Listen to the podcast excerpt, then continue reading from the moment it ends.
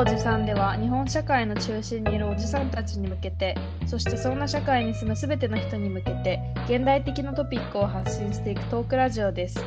英文学を専攻する上京大学生豆華僑2世の新社会人リチ証券会社で働く韓国人 JJ の3人組でお送りします。ということで新年第1回です。明けましておめでとうございます。おめでとうございます。ざいます。皆さん私もよろしく。あ今年もよろしくお願いしますす。これ収録もね、うん久々なんだよね。そうだねお久しぶりです。お久しすいませんす。すいません。でもこうして再会できてよかった。うん。ね、よかったです。仕切り直していきましょう。はい今日はと2022年の振り返りと、まあできれば抱負うん。の話をしようということで、さっき打ち合わせをしていたところ、別の話で盛り上がっちゃったんですよね。うん。うん。う んまあ話題とは。なんか頑張れなくなった理由だっけ？頑張れ頑張れなくなった理由です。頑張れなくなった理由。うんそうそう。どうしてその話になったって感じだけど。新年だから頑張りたいとかってなりそうだけどね。抱負とかね。でもなんか偶然なのか必然なのか、多分3人ともすちょっとその節あるよね。うん、あの高校生が同じかは分かんないけど、うんうんうん。めっちゃギリギリまで頑張ろうとかなんかやみくもに頑張ろうみたいなのうん。ではなくて、ちょっと人生の小さい幸せをかみしめてうん。時には頑張らない幸せしめっていうのが楽しくなってるくない？なってる。最近、まあ、定時に帰ることはないんだけどなんかうん。6時ぐらいに帰るって最高ってなってる。そうだよね。わかる。残ってんだろう？すごいなーって思いながら。めっちゃわかる。めっちゃ浮いてるんだけど。なんか私も今日一番にオフィス出たわそうだよね。なんかお昼とかも全然行かない職種なんだけど私一人行ってる。1時間。お昼とか。いいね。あ、言っていいんだ、普通に。いや私だけかもしれない。でもいけるってことでしょ？あーまだその新しいなんか部署になってまだなんかこう私にバンバン電話がかかってるわけじゃないからこう今のうちしかできないかもしれないけど。ああそうなんだ。うんなんか後ろで僕の時にはできなかったなって言われながら 逃げずこのカルチャーを浸透させるぞとか思いながら 言ってる、いいね。うん、令和ジェジュさんそ、なんかそういうランチに行くときって、そう会社から逃げてる感覚ありますか？それともなんか別にうんこれがやりたいってモチベーションがあってっていく感じですか、なんか私その移動してからまだ3ヶ月目だから新しいところに移ってからうん。なんか最初はなんかその毎日出社っていうのがちょっと無理だったの。無理だったの。あの前はずっと在宅の仕事で急に週5出社になって、ですごいなんか雰囲気も違う。あの、うん。みんな電話バンバン鳴ったりとかすんごい大きい声で喋ってる部署だけど今は前はもうなんか人が喋ることとかほとんどなくってなんかもううん。圧がすごくて、なんかとりあえずうん。1時間でいいからこの場から逃れたいみたいな、じゃないとちょっとやっていけないみたいな感じであの出てったんだけど今はなんかでそういうのはなくてもちろんなんかリラックスはできるけどなんか普通に自分のしなきゃいけないこととかあるじゃん。なんか仕事じゃなくても、なんかこれ申し込みしとかないといけないとか、あのこれこのタイミングで買わなきゃいけないとかっていうのをなんか夜できなくて疲れちゃうからなんか昼とかになんかいろいろ電話して予約したりとか、なんかそういうの普通に自分の自分の仕事？自分のための仕事みたいのを片付けなきゃなんかいろいろうまく回らない？なんかうんうん。からあの撮ってる。ああな。るほど。うん、確かに。えなんか仕事とかそういうのがなくても普通に生きてるだけでやることって多くないですか？もう。生活してるだけで なんか生活の維持って本当に特に一人暮らしだと大変だから。そうそうそう。うん。いや本当にそうだよね。なんだろう前の部署は在宅だからなんかそういうのをさ仕事しながらなんか片手間にできたの。なんか別に会社にいたからといってちょっとお手洗い休憩行ったりコンビニとか行くからなんかそういう感じでやってたけど、うんやっぱ会社に行くとそれができないから。うん。こう与えられてるなこう自分のなんかそういう時間をなんか私はそう在宅スタートだったから社会人が。なんか出社フェースだとすごい奪われてるなみたいな。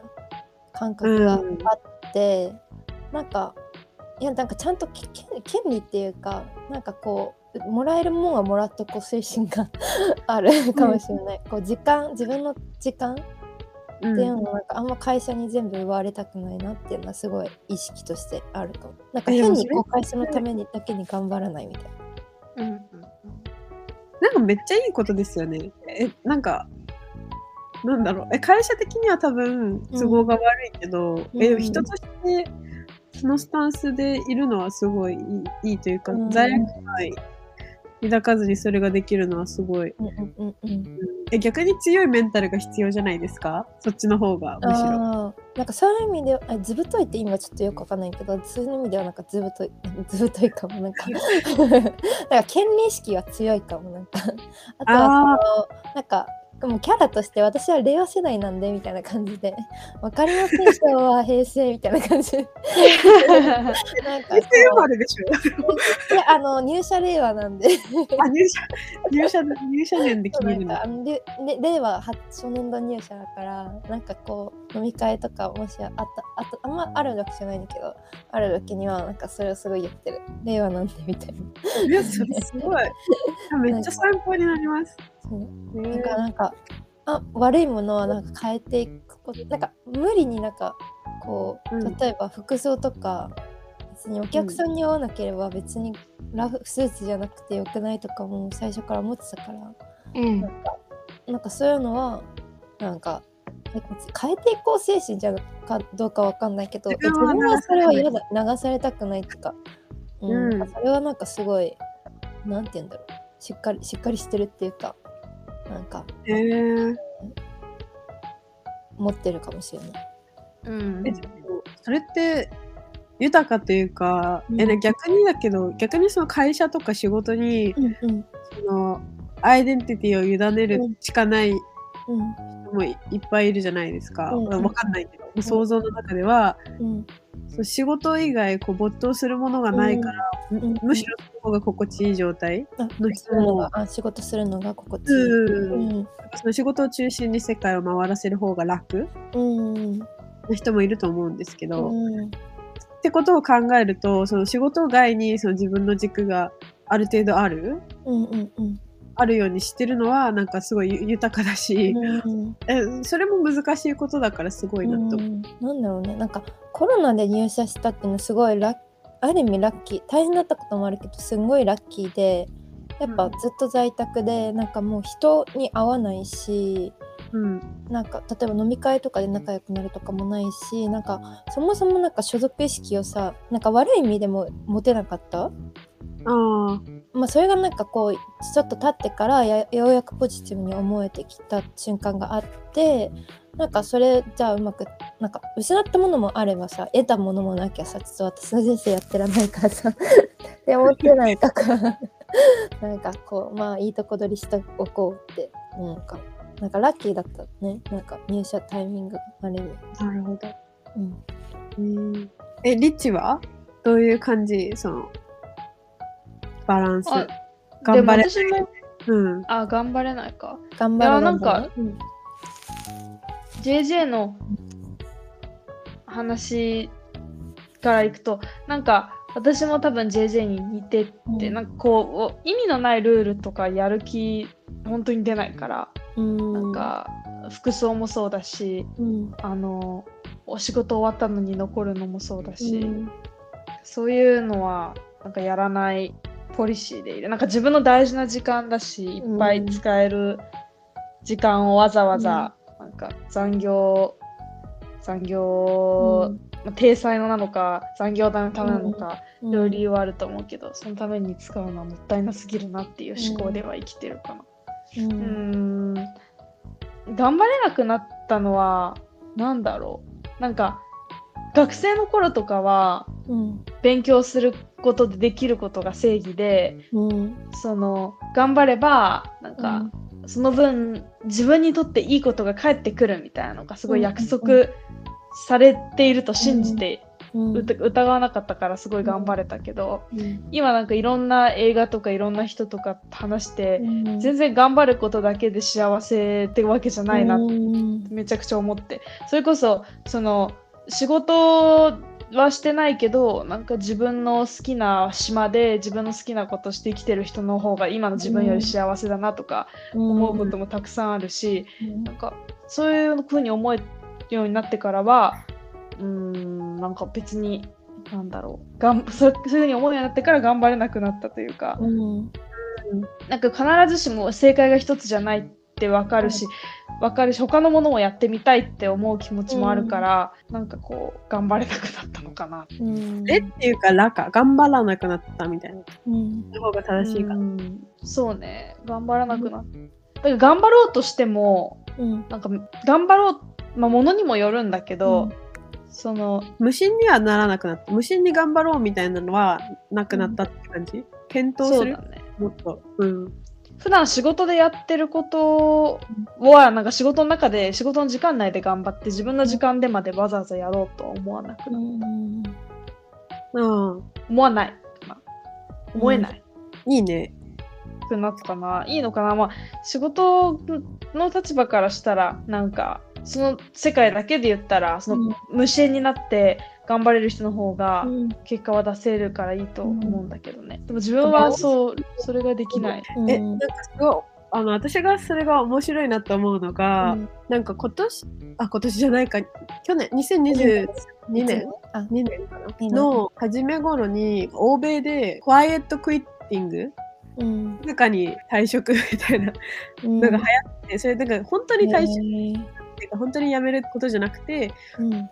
なんか例えばあのちょっとちょっとしたそのルールに従わないとかうん。定時で絶対帰るとか、うん。なんか要求された以上のことは何もやらないとかうん。いうやり方でその仕事中心の生活をやめていくみたいなうん。なんか動きが流行流行ったというか、うん。言葉ができるぐらいだからその話をしてる人がすごいいっぱいいたらしい、うん。なんかそれにすごい通ずるところがあるなと思って。まずそそうれねでもちょっと批判され始めてる最近は。だったらちゃんとやめろよみたいな。そう通底する精神としては通ずるものがあるよね。うん確かそうね。まあ、なんだろう。本当に仕事や、自分のやってる仕事がすごいすごい好きでたまらない人には、自分の時間を喜んで使うと思うんだけど、うん他にもやりたいことがいっぱいあるから、うん自分の時間を割こうとまでは思わない。でも、仕事中はまあ、楽しいか、楽しくないかって言われたら、まあ、楽しいかなと思うから、うんまあ、ちょっとクワイエットクイッティングとは、私の場合は少し違うかもしうんそうだね。れないかな。ただ、時間の問題だね。時間の使い方の問題。なんか、うんうん全部他にもやりたいことがあるから、うん自分の時間ををその仕事関連にまで使おうっていうのには結構気力がいる。そう自分にさせるにはすごい気力がいる。でもそれ器用じゃないとできないよね。時間内に終わらないとできなくない？仕事が？うん、なんか仕事中にすごい効率いい人じゃないとできなそう。まあそうね。まあそれはまあ残業をししないと終わらないだったらそれはまあそうね。それは仕事の時間に一応含まれることにしよう残業も。なんか無意味な残業っていうかっていうことだよね。はしないそうそうそうそうそうそう、うん。本当に終わらないからやらなきゃいけない残業はまあそれは普通に残業だから、そうね。まあなあれちゃんと責任感は持ちたいけどなんかこうそれ以上のなんか人に対してこうななんていうんだなんか私入って言われたのが昔はなんか結構上の世代の人が多くてうん。上の世代っていうかまあ4 30後半以上の人とか、まあ、リーマン経験してる人たちが多くて、なんかやっぱ働き方改革もその後にあったからなんか今の若手はこうに働いてとは言えないけどでも俺たちの時代はなんかこういっぱい働けたしなんかやっぱ働かないとこうプロフェッショナルにはまあ、慣れないっていうのもあると思うからみたいなことを言われたんだけど、うん。まあ、間接的になんかこう土日に働けみたいな。まあ結構言われるんだけどなんかそれを聞いて、なんかすごい思っ私もなんかこうまだこうこうまだ青いっていうか なんかでもそんなに頑張っ皆さん皆さんがって言ったらあれだけど なんかそんなに上の人たちがなんかこういろいろなものをもしかしたら犠牲にしてるのかもしれない自分の時間とかを、うん。でも頑張ったのになんか日本の経済これかよみたいな感じで思っちゃってなんあかすごい。なんかやっぱ正解は違うんじゃないのかなって思うべきなんじゃないのかなってなんか私は思っちゃっていやーめっちゃ思う。なんかさ、海外の働き方とかと比較すると、だってアウトプットあんま変わらんやん。じゃあなんでこんな労働時間違うのって言ったら効率が低いからだよって。なんかそもそもなんか長く働けばいいってそこの視点をなんかもうまず違う視点で見た方がそう。効率性はあの仕事量を割る時間だからね。分母減らせばいいんだよ、分母。ちょっとなんか違うなんかあんまり受け入れれない価値観だなって思いながらこう流した。流した、ね。いやなんかそのすごい他の国の働くカルチャーとか旅行で行った時とか、すいごいあのオオーストラリアに住んでる友達とかと話して思ったのは、なんか向こうやっぱりその仕事以外にももちろん仕事より家族が大事だし、なんか家族の時間のためにすぐ帰るのが当たり前だし、なんか子供が何かあったってなったらもう仕事は置いといてまずそっちうん。が優先なのが普通だけどなんか日本って変だなってよく言うけど日本人はすごい live to work うん。うん。悲しいね。いやでもさ、なんかさ子供を誰かがさその子供にアテンドするためにさあの帰りますみたいになっても回るのってさ誰かが無理してるからではないの？他の。それはまあその確かに他の中のチームで、ま、私が聞いた話はチームで回してるって言ってたけどね、まあ確かにチームに負担はかかるそれはね。なんだかろうね別の問題がありそうだけど。うん。まあでもそのマインドとして、まあなんか仕事終わらせて家族のとこに帰るっていうこと、そうあるべきだと思うめっちゃ。がすごいそうそう。うん。なんか会社健全仕組みがなんかもうなんかそのその中のチームみたいな単位の中でこう,、うまくやってくださいみたいなうん。丸投げというか。そこで譲り合いっこをしつつも誰かが多分結構きついとかわからんけどなんか無理があるなってすごい思う時々。うんいやまあそれは人数増やすとかなんかうんその人がやることはその人がやるっていうのであとはその人が時間の中で調整するとかねそう工夫はしないと確かに誰かが全部背負うことになりそう。なんかちょっと違う話かもしれないけどなんかなんだろう単純たなんなんて言うんだろう。なんか日本って結構要求水準高いのかなみたいな。ああその話も確かに。えうんうんうん。なんかなんかせっかく2022-23年とか年末の話になったからなんかまあこれイメージでしかないけど海外って年末なんか結構お店閉まってたりとかするじゃん。けど日本ってめっちゃ開いてるじゃん結構。なんか正直別に年末に閉まってるって思ったら計画を立てて先に買い物をしておくから別に無理して開かなくてもいいって思っちゃうタイプなのよ。だからみんな帰ってお家で素敵な時間を過ごせばいいと思うんだけどなんかなんか過剰に丁寧要求水準がこう高い。もう自分も頑張るからお前も頑張るみたいなっていう発想なのかもしれないけど、えなんかいいことでもあるなって時々その日本のサービス業のレベルの高さ。うでなんか超心地いい。でも What is that service for? んだから。セキュリティえなんかわかんないけど。Charm of よく Japan?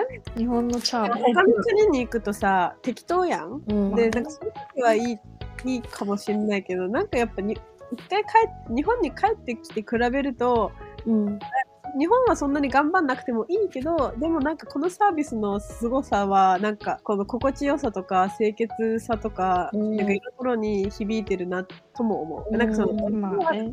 悪いとこといいとこどっちもあると思うあとなんかそうだね年末年始ってやっぱ儲かるからあービジネスみんな休みだしね。みんな休みだし、なんか、確かにしょうがない。なんか、やっぱ、やっぱ、そこには一番弱い人にしわ寄せが来るというか、人員不足で出勤しなくちゃいけない人とかはもちろんかわいそうだけど、儲かるんだろうなっていう。うん確かになんか不便しない、確かになうん、トレードオフです。確かにそのサービスを受ける側としてはこれ以上ないぐらいありがたいけどね。うんめっちゃありがたい。本当に。ありがとうございますってもう絶対言う言うように。うんそれはそう思う。でも全体で思うとなんかこの細かさがゆえにどれだけのなんか無駄があるんだろうっていうかまあそれサービスであのうん休日っていうのはそれは必要なやつなんだけど、いらないとこまで細かいっていうそのもう少し抽象化する、したその特徴がうんどれだけの必要のない労働時間とか労力を使ってるのかと思うと、げんなげんなりする。うんメールの言葉遣いとかね。ああ、まあ、それはそう。それはなんか。全然よ。え、なんか、あーどうぞどうぞ。あなんかじゃあ金融であの働くし働いてるじゃん。日本の投資家細かいからなんか海外から嫌われる嫌われるっていうか。なんかそうなんだ。できればみたいな。できればあんまやりたい。コストがかかる。やっぱ投資家対応するのに、なんかそうするとなんかあんま海外とかのもしいい商品があったら投資家できな投資できなくて損じゃんってちょっと思っちゃったああ、そういう評判でね。なんかそれってすごい難しい。ね特徴だからいい面もあるんだけどねうんそう、そうなんですよ。え、絶対なんか紅葉があるから伝統になってるから、なんかその面を何で代替していくかっていうのをちゃんと考えないと、なんか逆に損失になるって気にしてて、なんか例えばその礼儀とかだけど、なんかちょっとした丁寧な言葉遣いによって、その感謝の気持ちをなんか込められることもあるじゃないですか。気持ちがないのはなんか無駄に感じられるけど、たまになんか、ああ、なんかこの言葉があってよかったなって思う時もあって、うん、うん。なんか英語だとすごいドライになっちゃうなって思うことがたまにああーあ日本語の素敵なところではあるのかもる。そう。だからなんか適当に考えちゃったんだけどなんか日本はさなんか安くてサービスもいいっていう言われてるじゃん。なんかそこがなんか良くないじゃない？のかサービスいいんだったらそこにちゃんと自負を持って高い対価をもらうべきなのかなって。なんか自分をなんかこう安く売る必要ないのかなとか思っちゃった。とまあ本当はそうですよね。うん。ダメか私私が流されてるのかもしれないけどうん。なんか2人のさっきのその会社でのスタンスの話を聞いて、うん。うん。私も自分の会社の人たちと会ったことあるけどうん。もし会社の人たちが遅くまで働いてたら私多分帰らないだろうなってすごい思う。なんかもうすごい恥ずかしいけど帰れないだろうなっていう気がすごいする。雰囲気にもよるよね。うん。えでも私も結構全然なんか勇気はいる。20分ぐらいなんか例えば5時10分が定時だとしてなんか今日全然仕事ないなって思って5時10分に帰る勇気はない。でじゃあすみません私終わったので失礼しますみたいな感じですか？あ立ってえとりあえずなんかこうそわそわし始め。なんか私帰るんだよ。なんかこうスタートをしてなんかいろんなものしまい始めて整い始めてなんかこうペットボトルの水が残ってたら捨てに行ってとかいろいろいっぱい食べてからさあ行くぞって言ってなんかそこに15分20分ぐらいなんだかんだ まだかけてるかも。7時間20分。えなんか先輩になんか私今日あんまりやることないんですけどなんか手伝うことありますか？あないですね。あじゃあ私失礼しますとかでいいいいんですかね？でもそれは入ってみないとわかんないじゃない？なんか雰囲気に合わせて絶対合わせられるよきっと。確かに。あともうなんか、ね。キャラは作る作ったもん勝ちだと思う。なんかもう後からやるの大変だからなんか自分でもこうハードルがあるからもう最初から私はこういう子ですスタンスの方があこの子はこういう子なんだなって受け入れてくれる気がするなんか急に変わるとあっちもなんか戸惑うから最初にやったもん勝ちだなってなんかちょっと思い始めてきた。そうですねうん確かに一から自分でやるってなると難しいよね。うちの部署はなんか早く帰ろうキャンペーンがあったから、ああいいね。みんなでなんか下は別に上が帰るの待たないでねみたいな。終わったら、うんあ女もなかったら帰りなみたいな言われるから、めっちゃいい会社じゃん。うん、なんかそれがあったからな気がする。なんかあんまり何も考えずに苦労もせずなんか終わったら帰ろうみたいな あ思えるの。そうだななんか必要以上に残るみたいなのはない気がするけど単純に多分人が足りなくて最近は遅くてるみたいな話を聞いてうん、まあそしたらそれは必要なことだからね。ね。ああ、頑張ります。あ、でもなんか頑張れなくなった理由に話踊るんだ。会社っていうか、そのグループでなんかやるには、なななんかその頑張った先に何かあるとか、まあ、ないとか、うん。とりあえず何か目標がいるじゃないですか。うんうん。そもそも、なんかそれを疑う気持ちが最近すごい 強くなってって、うんうん例えばそのキャリアを高めたところでみたいな。うん。で、みたいな、すごい思うことが多くて。というのも、うん。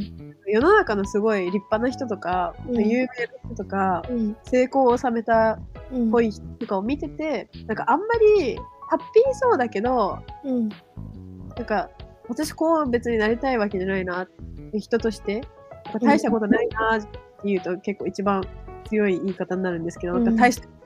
あるいは、なんか、まあ確かにこの人は、その、肩書きとか並べたら超、超すごいけど、うん。個人的にやばいことめちゃくちゃやってるじゃんとか、なんかそういううん。ポイントがすごい多くて、うん。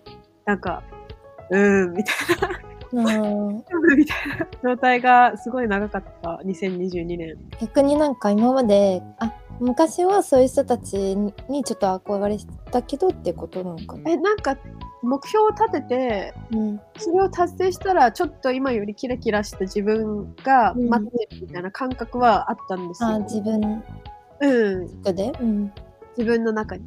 確信してたんですよ。なんか例えばどっかの大会で優勝するとか、うんなんかの資格に合格したら、ちょ今よりなんか磨きのかかったかっこいい自分。でもよくよく考えたら、まあ、その賞とか資格に例えると、うん。それ持ってる人5万といるし、うん。まあ一度誰かが取ったら、取って来年別の人がそれ同じ賞を取ったら簡単に塗り替えられちゃう歴史じゃん。なんかノーベル賞の2021年に誰が受賞したからってもう忘れてるじゃないですか。そその界隈では覚えられてても、その界隈から一歩外出たら別に意味なくて、だから全部意味ないみたいな。うんで、なんか、あんまりそういうきらびやかなものにすごい惹かれなくなっちゃったんですよね。赤目と赤目賞とかも私毎年欠かさず、見てたうん、まあまあ、うん100人ぐらいは少なくともしてたのに、なんかすごい興味なくなって。あのアカデミー賞は私まだなんかかっこいいなって思っちゃった。でもなんかよくよく考えると、なんかすぐ塗り替えられちゃっ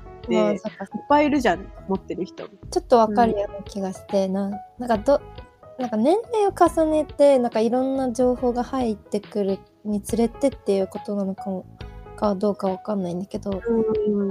だんだんなんか人に認められることに対するなんか満足感がそうでもなくなってきて、うん。なんかこう別にこれ大した周りには大したことないって思われるっていうか別にこれができたからってそんなに別になんか周りがいいねとかって言ってくれるわけじゃないけど、でもなんか自分の中ではなんかこれが好きで満足感があるそそれでちょっとちょっとなんかこう界隈の人からいいねって言われたらもちろん嬉しいんだけどうん。うん。例えばなんかなんか資格を取りましたとかこの賞を取りましたとかこの職種になれますつきました会社に行きましたとかより22年振り返ってこれできなかったなってもう気をつけてるのにっていうのがなんかコツコツなんか自分が文章を書きたいみたいな。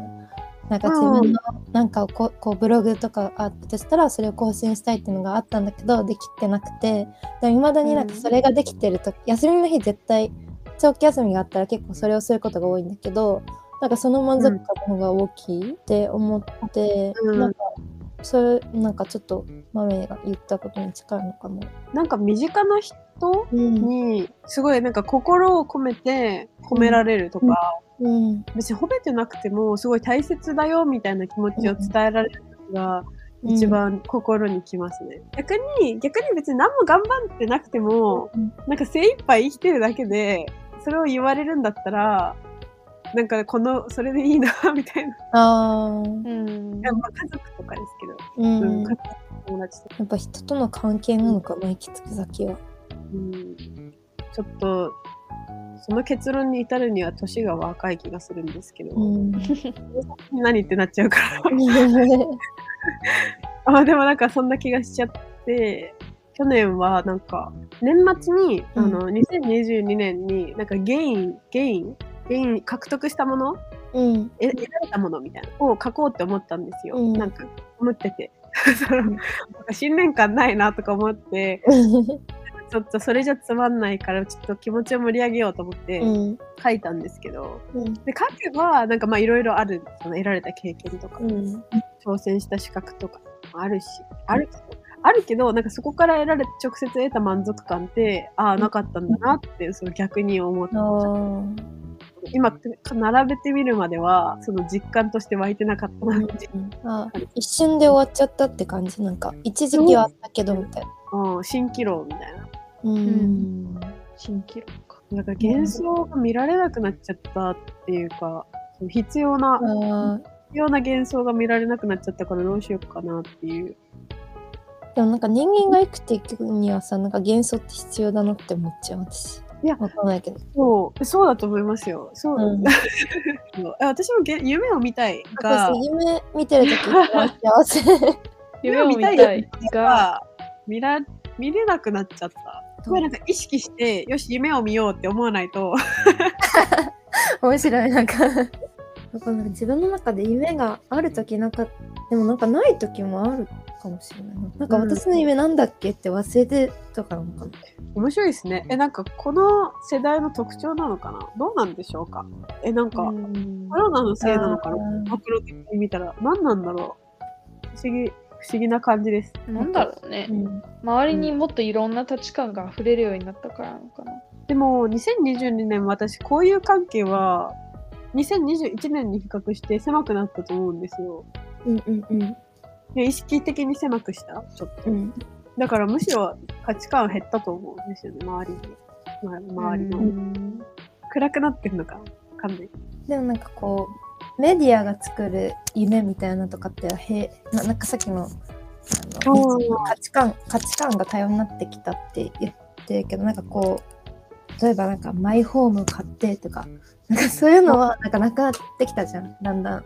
うん。こうだから自分で作る自分自身のものを作る作らなきゃいけないみたいな時代だからなのかね。なんかロールモデルとかってあんまないじゃん別に。ああロールモデル。確かそのなんか典型例みたいなのに憧れなくなっただけかもしれない、うん。だからこうその豆がこう言語化されてないこう夢。言語化されてないだけであるけどなんかやっぱこう、まあ、言語化されたものに近いこう既存の出来上がってるロールモデルさんがいないからやっぱ言語化しづらいみたいな。のかな。確かに確かに。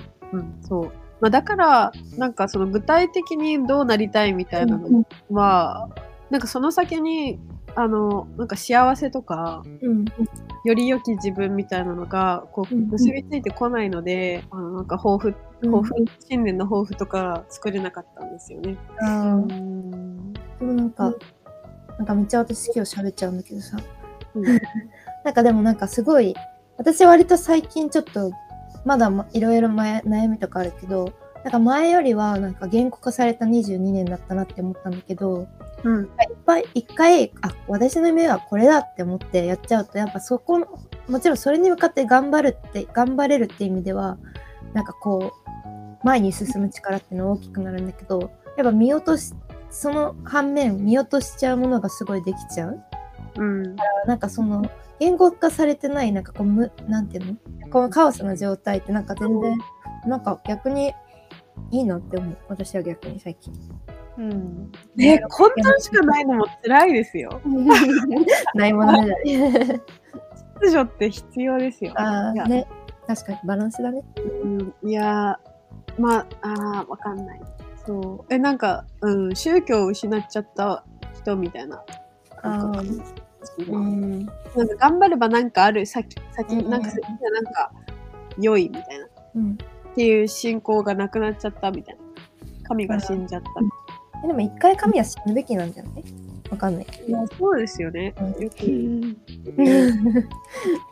なんか、辛い時なんかし、あ私無宗教っていうか、なんだけど、なんか辛い、なんか私はなんかその、宗もしなんか自分の親がなんかし何かを信仰しててなんかそのその流れで自分も宗教を受け入れたならなんかそれはその方がなんかよ人生良かったんじゃないかなって思う時の方が頻繁でやっぱなんか秩序って必要ですよね。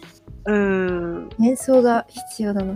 私のお母さんさ面白くてなんか、運命はもともと決まっていたんだみたいなうん。なんか例えばうん。あの別に全然宗教何も信じてないはずなんだけど、うんな何か起きた時に例えばなんか宝くじちょっとしたもの当たってうんもう運命の定めだったんだみたいな決まってたんだみたいな のを言ってて、うんでもその方が多分なんか結構そう信じることで楽うん。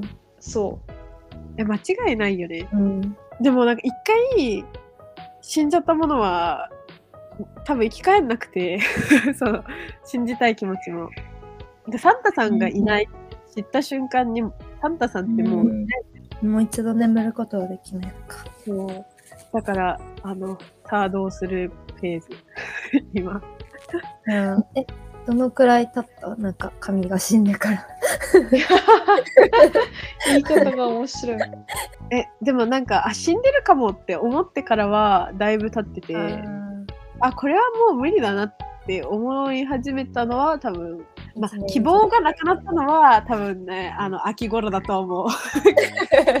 神は死んでしまったんだって思い始めた。なんかきっかけは明確できっかけはヨーロッパ旅行だけどヨあー。ーロッパ目が開い開き開いたのはいいんだけど開きすぎちゃって。あ開きすぎちゃった。ー、難しい。その後立ち直ってないねそうあ別に落ち込んでるずっと落ち込んでるわけじゃないんですけど、やんわりとなんかなんかちょうどこんな時期に私あれにもハマってきてその哲学とかあのあーなんか対処しやすくなりますねなんか哲学の本考え方が分かると。あまあ、でもいろんな派があるし、なんか私はその無宗教な哲学者の方が好きな傾向が。読んでると辛くはない。辛くはない。うん、あのなんかその状態が嫌いじゃなければいいんじゃない？うんうん、嫌いではない。けど、そのなんか夢見れる状態に対する憧れは捨てられてなあい。うん、だって良くないですか、その方が。何にでも意義見出せた方がー確かに絶対楽しい。そうねそう、だから楽しい、ぜ楽しいもん勝ちじゃないですか。だからその、いかにして、あの、いかにして、その、幻想なりなんなり取り戻してうん楽しむかっていうのが、うん次の課題というか、私的には。うん私もなんか大学生の時明らかにあの時は私は幻想の中に生まれていたみたいな感じのなんか頑張ってた時があってうん。なんかでもその時はなんかすごい幸せをかみしめてたんだよね私は。うんしうん、なんか別に今が幸せじゃないあの時よりも今が幸せじゃないとかっていうのはなんか当時は当時で幸せだったし今は今でなんか悟ったのもそれはそれで幸せなんだけど。でもなんか、多分みんなその間をこう、ちょっとずつこう、シフトしながら、あ行ったり来たりするのかな。気づいたら、みたいな。まあねね名付ければいいんじゃない？あのマーメが前言ってくれた修行者モードみたいななんかあそう。なんかいやあの幻想モードとなんか悟りモードみたいな。でもなんか、その、最近卒論書いてて、あ、うんあ終わったんですよ。でもなんか読みたいすごいって思いながら。いや、ちょっと恥ずかしい。卒論自体はまあまあ、まあまあな感じなんですけど、うんその、暇つぶしって YouTube 見てたんですけど、うん脇で。で、脇で聞いてた YouTube が、あの、フィロソフィーチューブっていうとか、なんか全然関係ない社会問題の解説をししてる人たち。例えばなんですけど、その、 Emily in Paris あるじゃないですか。うんうんううんんに見られる、その、 body dysmorphia、その、ボディイメージが、うん。その歪んじゃう現象。うん。 body なんて言っちゃう？ body dysmorphia、ディ dysmorphia？社会的に流行ってる、なんかメディアの、なんか負の側面、こうなんかこういう影響があるとか、こういう政治イデオロギーに結びついてるとか、こういうふうな、なんか利用されてるとか、うん。まあその歴史的な文脈から見て、こういうふうに変化した結果がこれだみたいな。そういうかい考察をしているのが、うん。はやその中のなんか政治イデオロギーとかなんかアイデンティティ、ねなんか私やってるのはアメリカアジアアメリカ文学だからちょっと若干その若干通ずるところがあるのかなと思いながら聞いて書いてるんですけど、びっくりするぐらいなんか通ずるものがあってめっちゃ言葉とかそこからなんか拾えるんですよ。そのと私ヒントを得て卒論それだけで一生追加したぐらい、うん。あの何かを分析するツールが増えるというかめっちゃなんかめっちゃハマってたその映画批評のなんか哲学使って、なんか割と大衆映画をすごい分析してくれるやつあったんだけどイニスタにも載せますすごい。なんか私が好きなのはあの Kedology って言ってキ何それ？KIDOLOGY うん。っていう人 YouTube で。その人は政治哲学専攻した後にうんあなんどっから説明すればいいんだろう。でもイギリスのイギリスベースの YouTuber でうん本人は南アフリカ出身で南アフリカのズールー族で生まれてたんだけども、お母さんに捨てられてうん。白人の家庭にお女の人に引き取られて高校に通って、うん。でもその人が死んじゃうんですよ。だからイギリスに親に出されてそうイギリスに渡ってくるっていうすごい独特な人生を歩んできて、でも知的好奇心がすごいいいからなんか全然その裕福,、まあ、裕福な家庭にもでも育ったことがあるんですけど、高校時代は別にそんなことなくて、うん。でもその図書館の存在にすごいびっくりしてもう読める本全部読み漁ってで結局すごいなケンブリッジへえめっちゃすごい。ですごいね。で大学院オックスフォードに受かったんだけども、うん。お金がなくてでも奨学金も自分がちょうど借りれる枠がなくてめっちゃ厳しいらしいんですよ話えなんか、その移民だった場合はそのどことどこかどこの国の人でかつなんかチェロがめっちゃ得意でとかなんかすごい細かいらしいんですよ。チェロが得意で。面白い。いやなんかとにかく細かくてうん。うまい具合に自分の状況を説明できるようなその条件合致するものがない。まあなんかあぶれちゃったうんでなんかもう今は結構その幻滅してその成果主義みたいなものに幻滅してる。で生活主義なんてないと思ってて。うん。その人は、まあ、その人のその人生を聞けば納得がいくんですけどうん。そういう世界はもうそういう世界だからもうさらばおさばらばするわっつって、スーパーのレジ打ちやってるんですよずっと見てるうん。全部動画超長いけど何分ぐらい？30分以下のはない、歌い文句はその everything and anything about the modern society みたいうん。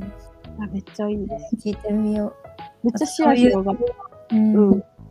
なんかそういうとこやっぱこう無力な空間ってある無力ななんか世界ってあるじゃんきっと。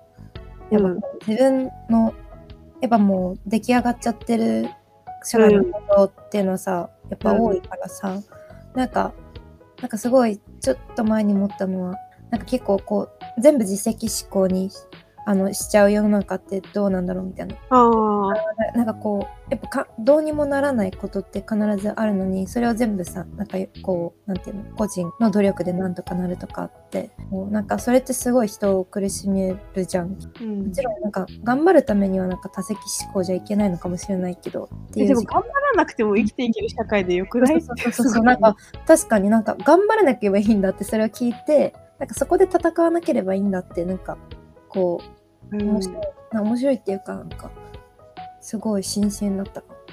確かに。なんかいろんな欲望とかも全部相対化しちゃえば手放しやすくなる。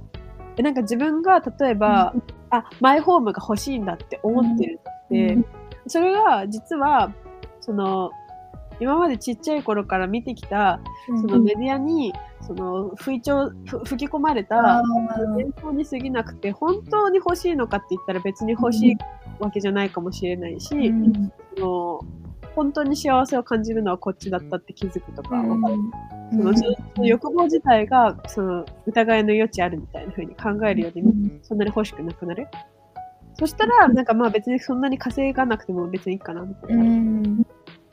なんかすごいこれはまたすごい最近思うことで につながってなんかこのここで言っていく話かわかんないけどなんかこの業界にいるとなんか結構なんか全部なんかおお金お金みたいな感じになって、やっぱ学生の時よりも自分がすごいお金にし執着するようにななんかお金でなんかすごい物事が測られる環境にいるから、なんかすごい生きづらいなってすごい思って最近な悩んでるっていうかなんかなんかこの業界に入ってよかったこともあるけどなんか入らなかったらよかったなって思うことも結構多い。うん。周りの人の価値観の影響すごい影響されてる？し、なんかそのなんかすごいそれがすごい疲れちゃってなんかでなんか結構あんまりそのなんだろう一回ちょっといろんな人と距離を置いてたわけよなんか。うん。あ私なんだろう。なんか学生のすごい夢みたいな夢見がちなあの熱いパッションに疲れた最近。あ 疲れてるなんかあー1年前の自分の日記とか読み返しててうわーって。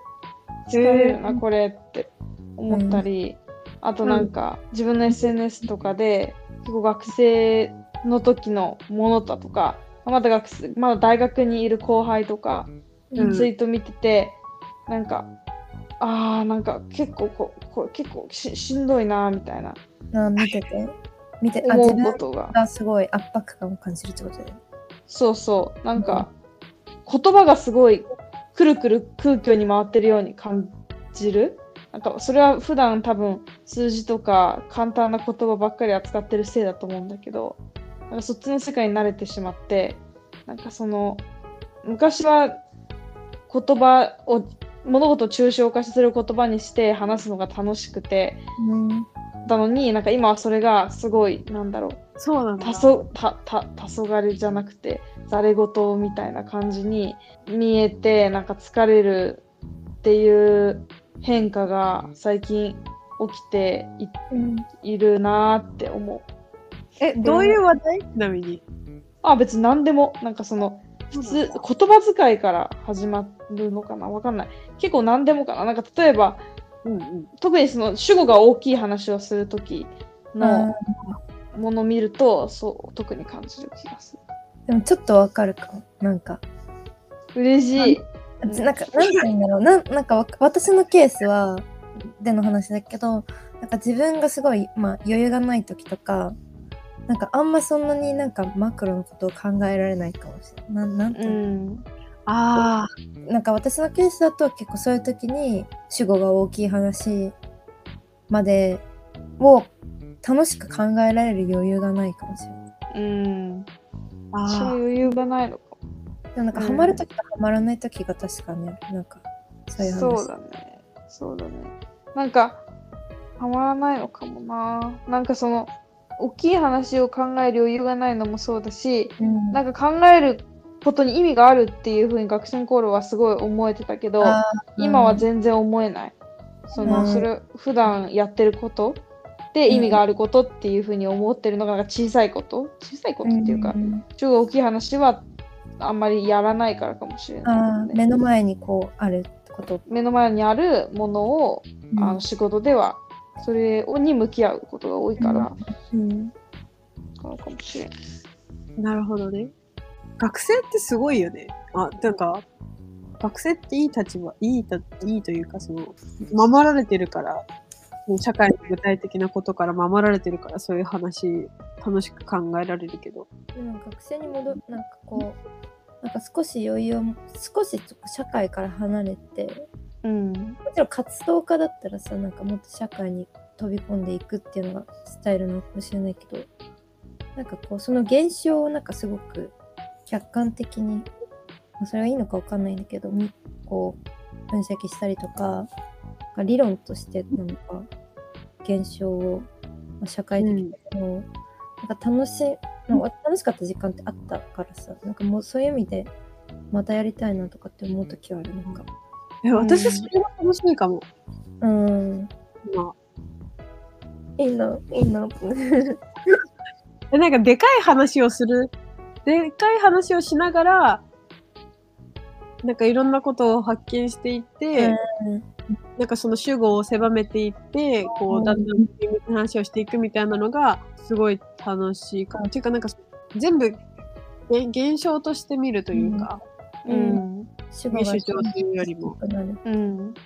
なんかそのスタンスを取ることにはちょっと疲れたんだけど、うん。こういうのがあって、こういうのがあって、こういう流れがあったから、今はこういう話になっちゃってるみたいなのを考えるのがすごいね。うん。なんかあーでも。そういうつながってるのいいね。でそれがつ、それがさ、それが疲れ、疲れるようになるの嫌だな。ええー、疲れる？うん。なんでもなんかこうその主語が大きいものってなんかある程度なんか理論なのかな？わかんないけど。理論に近いもの？っていうか自分の実生活から離れてるから、ああ生そうね。活がある程度その暇じゃないとできないと思う。うんそうね。そうなんかイそうだンプットがと思う。ないなくなっちゃってるかもしれないそういうなんかこうインプットあとかそのあ、それもある。あんま哲学の本とか人と大きい話をすることがないからね。うんうん、それもあると思う。でも確かに新情報がないと別に考えるあれにならあない。あでもなんかそれに近いかも疲れて私もそれ自体は学生の時めっちゃ楽しんでたから、うん。おそらく余裕があれば楽しめるとは思うんだけど、でも最近は本当に思えなくて、なんか、ああ、なんか、机上の空論じゃな、机上の空論ってことじゃないけど、空論ではあると思うよ。まあなんか、空中で、空中でくるくる回ってるなって。あそう、うん上辺だけ触ってるように見えるってことでしょ。そうそうそうそうそう。それは、それはでも、なんか、それ、その状態で楽しんでるだけだとは思うよ。そう、それで楽しんでるなって、うんなんか思っああうんそこで、世の中の一人二人でも多くが、それのことに関して、若干理解が深まっていくっていう超ちっちゃいところに多分意義を見出してるだけだから、多分、うんそういうもんだよ。あと、わかんない。えでもなんか本当に政治家を持ってややってる場合もあるけど、でもなんか想像つく。そのなんか一生懸命やってる時は社会問題とか全部超どうでもよかった。まあなんかすごい変わったな、なんか。うんなんかうんうんちなみに、ちょっと違う質問だけど、うんなんか今、その、今この瞬間のこの人生の中で一番大事なのは何ですか？難しい言われてるこれだけはなくなったらマジで死ぬみたい 睡眠。あそれは間違いない 大学の頃からそうだっな。まあまあまあまあ健康？健康健康大事。健康大事ってめっちゃこのねここ数年ぐらいで思い始めて私も思ってる。こうあ食べるの人間は食べたものにできてるってすごい思っちゃうもう三大欲求。ほぼ。え？どういう意味ですか？え、じゃあ健康的に食べるってことですか？健康な体と健康な心。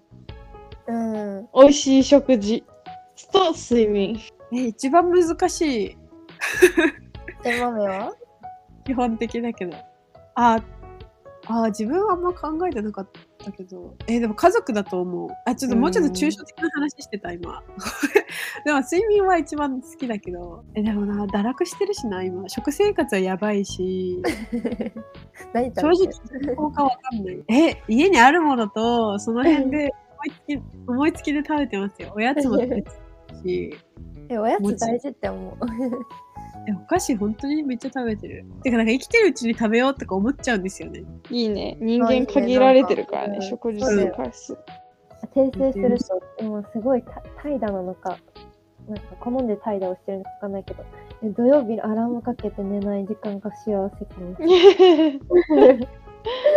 でも、怠惰、怠惰についてなんですけど、うんそれって、なんか、キリスト教の誰かが、そのみんなをインダストリアライズさせるために、みんなが働くようにこじつけで作った罪だから、その怠惰って別に罪、悪いことじゃないんですよ。えなんかすごい思う、なんかしゃなんかできる社会人は土曜日の朝もしっかりと朝活をして、やめろって。な宗教だって。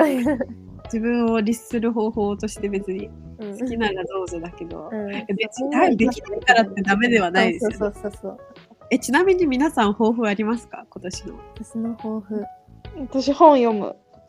おあお。いいね私結構いいな。なんか確かに本読めてるね。でもなんか私もね、ちょっと近い抱負なんだけど、なんかちょっと話がでかくなっちゃうんだけど、どうぞ。なんか去年できなかったやつで、なんか私別にさ、金融の仕事もずっと続けるし、楽しいは楽しいんだけど、なんか別に、あの、もう自分の好きなことをなんか、お金もらえなくてもいいから、なんかちょっと1円でも稼げたら楽しいだろうなって思って、割と言葉に関わる、なんか活動はずっとしていきたいなって思うんだけど、なんかその、韓国の本がすごい好きで、それを翻訳版とかいろいろ出てるじゃん。おーうん日本とかアメリカとかにも出てるんだけどなんかその翻訳コンクールがあってで去年応募しようと思ってなんかいろいろ聞いてたんだけど1回で脱落して講講義みたいなのを。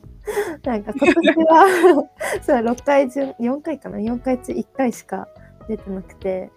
でも今年はそれをちゃんとあのコンクールに出そうっていう夢夢っていうか目標をあいいね。めっちゃいい。夢はでっかく新人賞って思いながら韓国語に翻訳するってことあですか？反対反対韓国語の小説があってなんかそれは多分日本語部門かなんかなんだろう英語部門あタイ語部門とかがえいろいろあってー、いいじゃないですかそう。そうそうめっちゃいいその日本語部門の新人賞をでっかく狙いますって 思ってる。え、めっちゃ応援してます。うん、ちょっとちゃんとこれ来年取るときには出せたっていうのを報告 しかも今めっちゃいい文化潮流っていうか、そうだよね。波に乗ってやろう。波に乗りましょう。これは稼げますよ。そうそうそう。夢はで、今私の夢です。夢はで 好きなことで稼ぐぞって思いめっます。ちゃいい。以上です。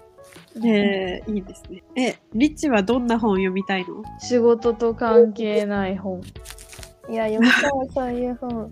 違いないを、そうだね。なんか、うーん、もっと頻繁に読みたいな。結構ぼやぼやしてるかもな、目標。あと目標いろいろ並べたんだけど、うん。なんか水泳の大会に出るとか、えー、かっこいい。え、すごいね。お思いつきだあるんだ、けどね。そういうの。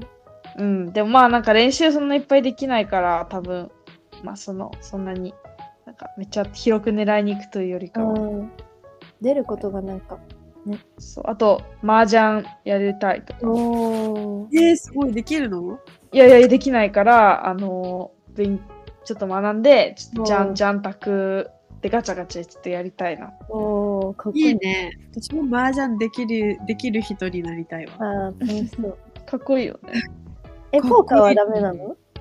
ポーカーはまあいいんだけどまあちょっと自分のルーツも尊重して麻雀をしたいと思います。うん。うん、いいな。なんか一日本10分読めるだけでもなんかすごい心が落ち着く。あ、そうなんだ。でも本とね、もネットフリックスがあったら、ネットフリックスの刺激の方が簡単で、そっちに流れちゃうんだよね。あわかる。私、本の方がむし、本って落ち着かないんです逆にざわつくんですけど。も考えちゃうから、目が覚めちゃうから、ネットフリ見て寝る。あーあ、でも、なんか違う意味で落ち着くっていうか、なんか私もネットフリに流れる派なんだけど、う、受動的だから、受動的じゃん、受動って。うんでもなんかこう、そうじゃない能動的な活動をしているっていう安心感なのか、なんか言葉こと、うん、なんなんて言うんだろう。な生きてる感じがする 文章を読んでると。うん。私、でも2022年結構本読めたかも。うーん22年ベスト本ベスト本？トップ3とかでもいいよ。あ、それちょっと考えないといけない。じゃあ今度教えてください。でも、第1位は決まってて、うん。ジョン・ディリオンっていう作家のうん。Slouching Towards Bethlehem っていう本があって、うんうんうなんかジョン・ディリオンってそのアメリカの現代作家、まあもう亡くなっちゃったんですけど、なんだ。のその女性作家のなんか最高峰ってえー、言われてて、そのカリフォルニアベースになんか結構いろんな、すごい社交界でもすごい人気者まあコラムなんか昔、防具でコラム書いてて、エッセイとかいっぱい書いてて、小説も書いた人なんですけど、その Slouching Towards Bethlehem っていう本が、まあ、彼女の有名な小説で、えー、あ、結構昔の68年の。うん、そうですね。いや、いや、いいんですよ。なんかもう、もう、文章がもう本当にうまくえて、ー、感動してた。私結構その、いいなと思った文章、下線を引くんですけど、うんうんうん。ほぼ全ページに引いてる。えー、すごい。読んでみたい。あと、あ、普通にトップ3出てくるわ。おその。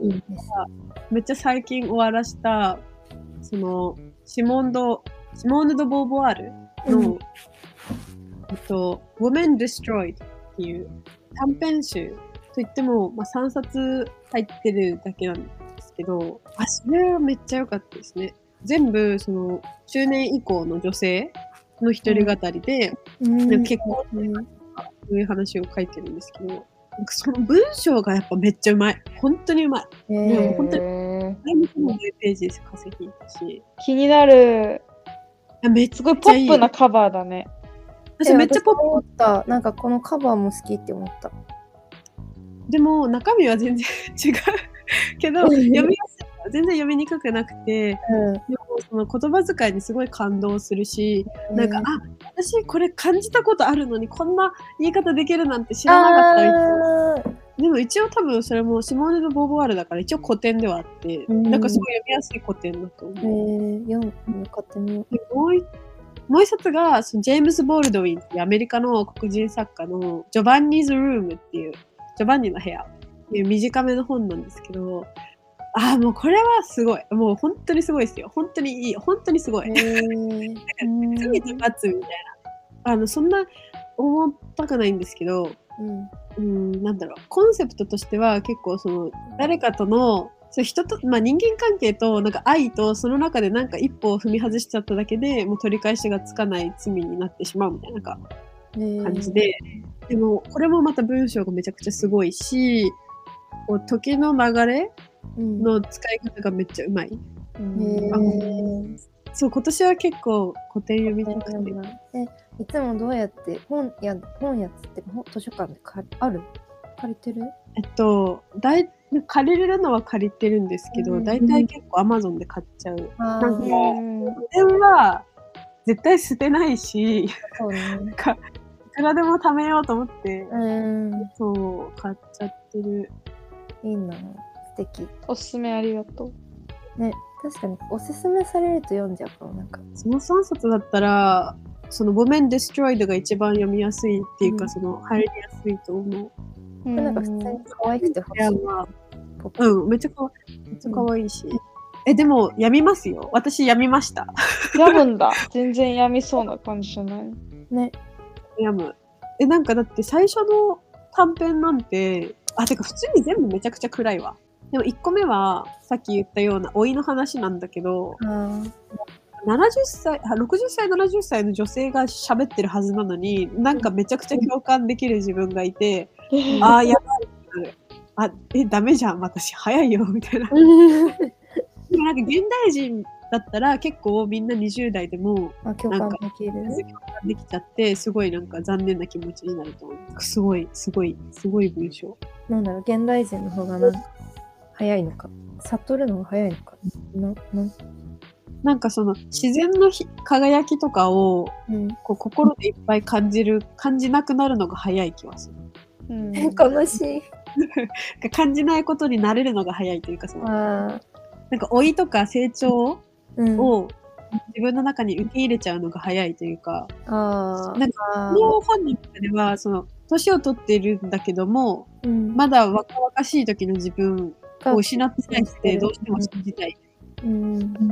えなでもなんかさ今の現代ってなんか大人になれ大人になれって言われて育つのかな？周りか周り環境が。ああ。早く成熟しろうみたいな感じなのかな？どうなんだろどうなんだろえー昔からかな？どうだろう？種類が違うのかな？なんか大人になるってこういうものっていうのの例に触れる機会が多すぎて、例えば失恋したとしても、うなんか、西野カナが言ってたこれか、みたいな。なんか、既視感がなんか何、どんな体験に関しても、なんか既視感があるから、ーあー面白い。あんまりびっくりしないっていうか。確かに。こう克服法がなんかあんま痛まこう苦しまずケロッと。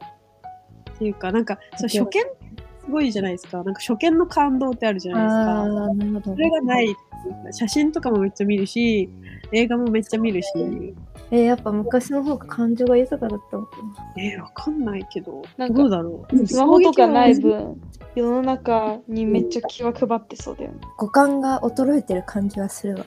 うん、私も五感あ、五感が衰ええてる。なんかよく言うのは、なんか自分の中に霊がいっぱい溜まっちゃうと、うん。その頭で全部処理できないし、全部個別に見れないから、なんか単純化しちゃうっていうか、なんかどそれはなんか仕方ないことだけど、例えばな何々はこういうものみたいな。うん。葬式は、葬式に行ったら泣くものみたいな。ああ、わかりやすい。だから何が自然に来る感情なのか、ちょっと分かんなくなってきちゃう。うん。自然な感情なのか、こういうもんだからやってることなのか、卒業式は感動するみたいな。ああ、これ、Slouching Towards Bethlehem もそんな感じだった。なんかちょっと、絶望が漂ってる。けど、おしゃれ。じゃあ今年はちょっとこれを読んで。てかさっきその私がさその映画の批評あのあ YouTube は Wisecrack っていうWisecrack。なんか黄色い背景にウサギみたいな。楽しみ。うん。これも面白いので見てみてください。見ます。いやーでもなんか久々に更新できてよかったね、このポッドキャスト。更新はしてないけど、収録。収録ね。でもすごい22年達成できたことでも一つそれ大きいなって私の中でずっとなんか一人でポッドキャストがなんかボイスなんか別のボイス、うんなんかやろうっていうのを書いてたんだけどなんか3人だからよりやりやすかった。そうですよね。うん。これ楽しいよね。楽しい。うん。おしゃべり。でもこれすごい面白いことを最後に言いたいんですけれども、この3人一度もオフラインで会ったことがなんかポッドキャストのために会ったことがないない。半年をやってるのに令和世代だ。ね令和世代なんで今度あの3もうす人。実現初めて会うのが実現するっていうことでバラバラでは合ってるけどね。そうね。ということよで、多分次回の収録は、まあその時の話もできるんじゃないかなと思いますので、うんうんもし聞いてくれてる皆さんがいましたら、楽しみにしてください。自信のなさそうな感じで終わりにしてよろしいでしょうか。はい。うん。今年もよろしくお願いします。よろしくおお願いします。ます。ということでじゃあ、バイバイ。はい。バイバイ。